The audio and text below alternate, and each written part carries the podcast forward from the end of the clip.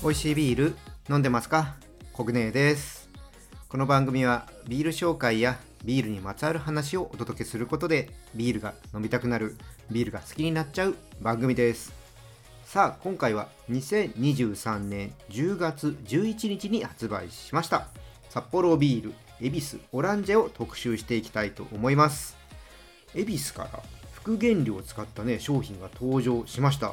ということでねすごくね興味がねありますので今日はこれ飲んでね感想の方お伝えしていきたいと思います。それでは始めていきましょう。ビアコイオープンです。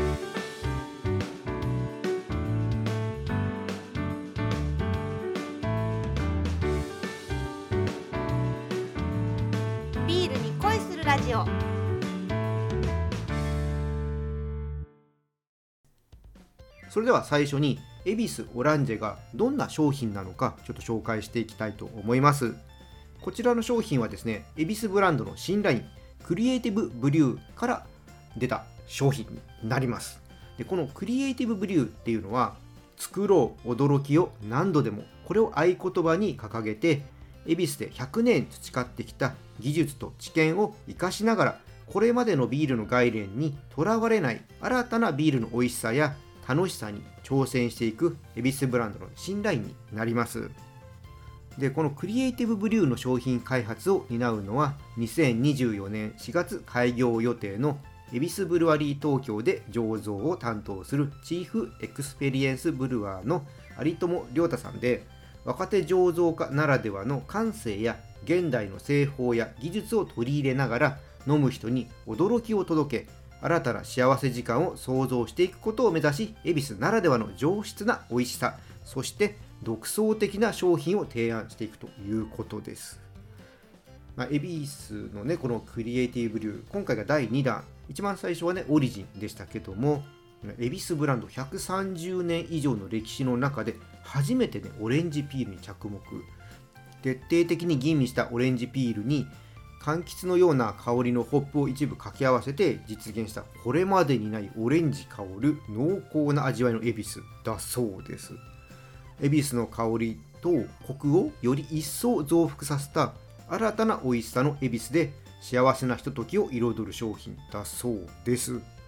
缶のパッケージは今回のね味わいの特徴であるオレンジピールのイラストを象徴的に表現するとともに恵比寿らしい上質な美味しさを表現するために大理石のような高級感のある繊細なデザインに仕上げております、まあ、確かにそうですね。こう見ると大理石ですね。そんな感じのデザインです。本当ね上質な感じ上品な感じですね、えーでいいですね。で恵比寿のこのね苦味に柑橘類のアロマやフレーバーがどう合わさってくるのか。これね楽しみですね。じゃあね早速飲んでねいきたいと思います。じゃあ開けていきますね。楽しみだな。ちょっとね恵比寿がどんな風にね進化していくのかっていうのがねちょっとワクワクします。はい開けます。しょ。じゃあついでいきますね。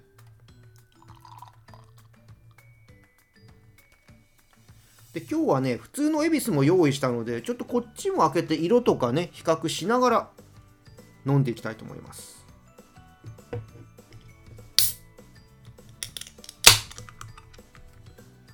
はいこっちも継ぎます。あ色ね違うよ。もうやっぱねオランジェの方が濃いんですよ。ちょっとやっぱオレンジがかった色なんですよね。全然ね色は違いますね。じゃあちょっと香りから見ていきたいと思います。おおあれ？そんなにオレンジ来ないかな？まああのオレンジっぽさはあるんですけど。うん。あのいつものねこう恵比寿のちょっとねこのバターっぽい香りの上に柑橘が乗ってるようなね香りが乗ってる感じですね。うんうんいい香りですね。あのまあ、よくねクラフトビールと言われるねビール、えー飲まれてる方は結構ね馴染みのある香りかなって思います。うんいいですね。じゃあちょっといただいていきたいと思います。結構ね香り甘い濃厚な、あのー感じの香りがありますね。ちょっとじゃあいただいていきたいと思います。乾杯。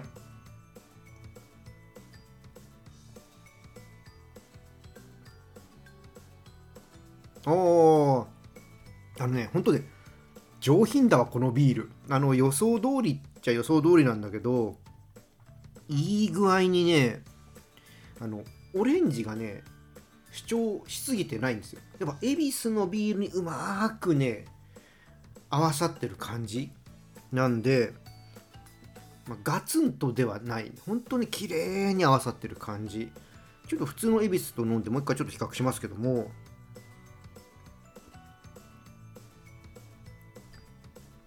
うん。このね恵比寿らしいここグッとくる苦味。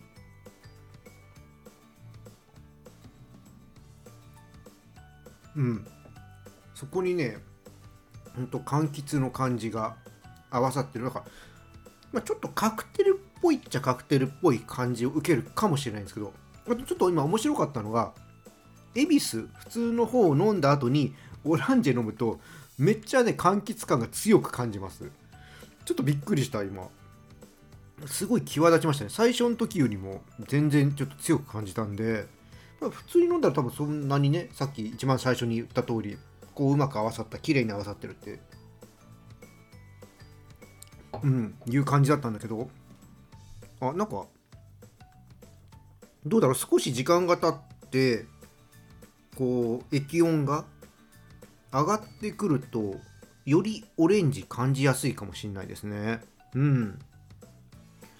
これは美味しい。いいですね。うんうん。あのだから柑橘のホップのキャラクターが好きな人はありだと思いますよ。うん。あのちょっと飲んでほしいなって思います、まあ、逆にちょっとグッとした苦味が、え好きっていう方は、まあ、通常の恵比寿の方が好みかもしれませんね。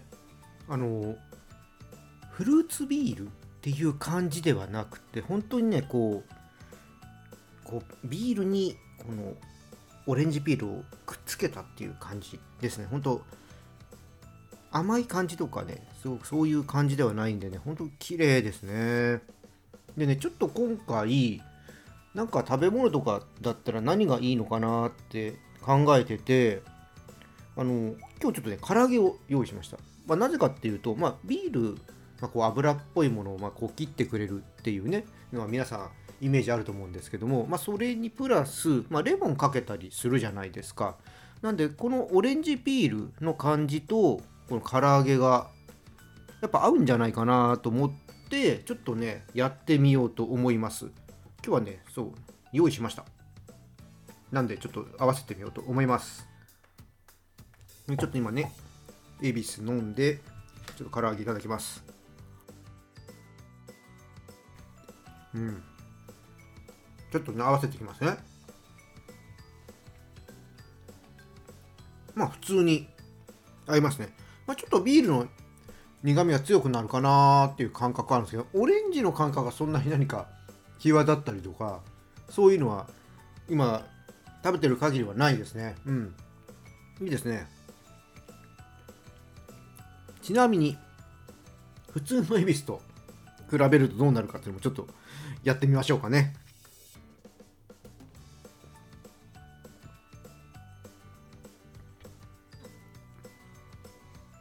うん。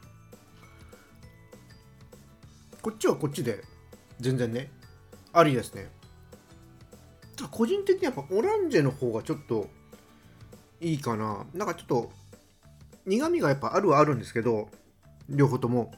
中で個人的にはオランジェの方があのオランジェの方で強くなった苦味の方が良かったですね。うん。皆さんもぜひねちょっとこれまあいろいろね合わせられると思うんですけども試してね欲しいなって思います。あでもねうんすごく綺麗なビールですね本当に。うん。美味しい。うん。そうですねまたはちょっと買ってね料理と一緒に合わせたりとかうんしてみたいなって思いました。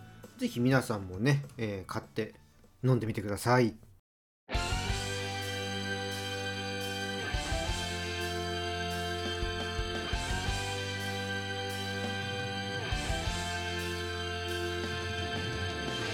ビアコイエンディングです。恵比寿オランジェは数量限定商品になります。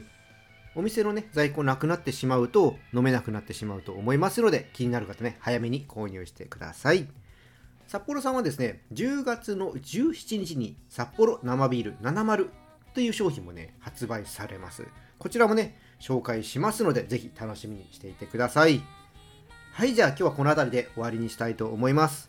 このチャンネルではリスナーさんからの感想や質問リクエストお待ちしております。ぜひコメントやレターで送ってください。また今日の配信が良かったらぜひいいねとフォローそして SNS でチャンネルのシェアよろしくお願いします。それでは皆さんお酒は適量を守って健康的に飲んで楽しいビールライフを過ごしましょう。二十歳になっていない人は飲んじゃダメだからね。お相手はビールに恋するラジオパーソナリティコグネでした。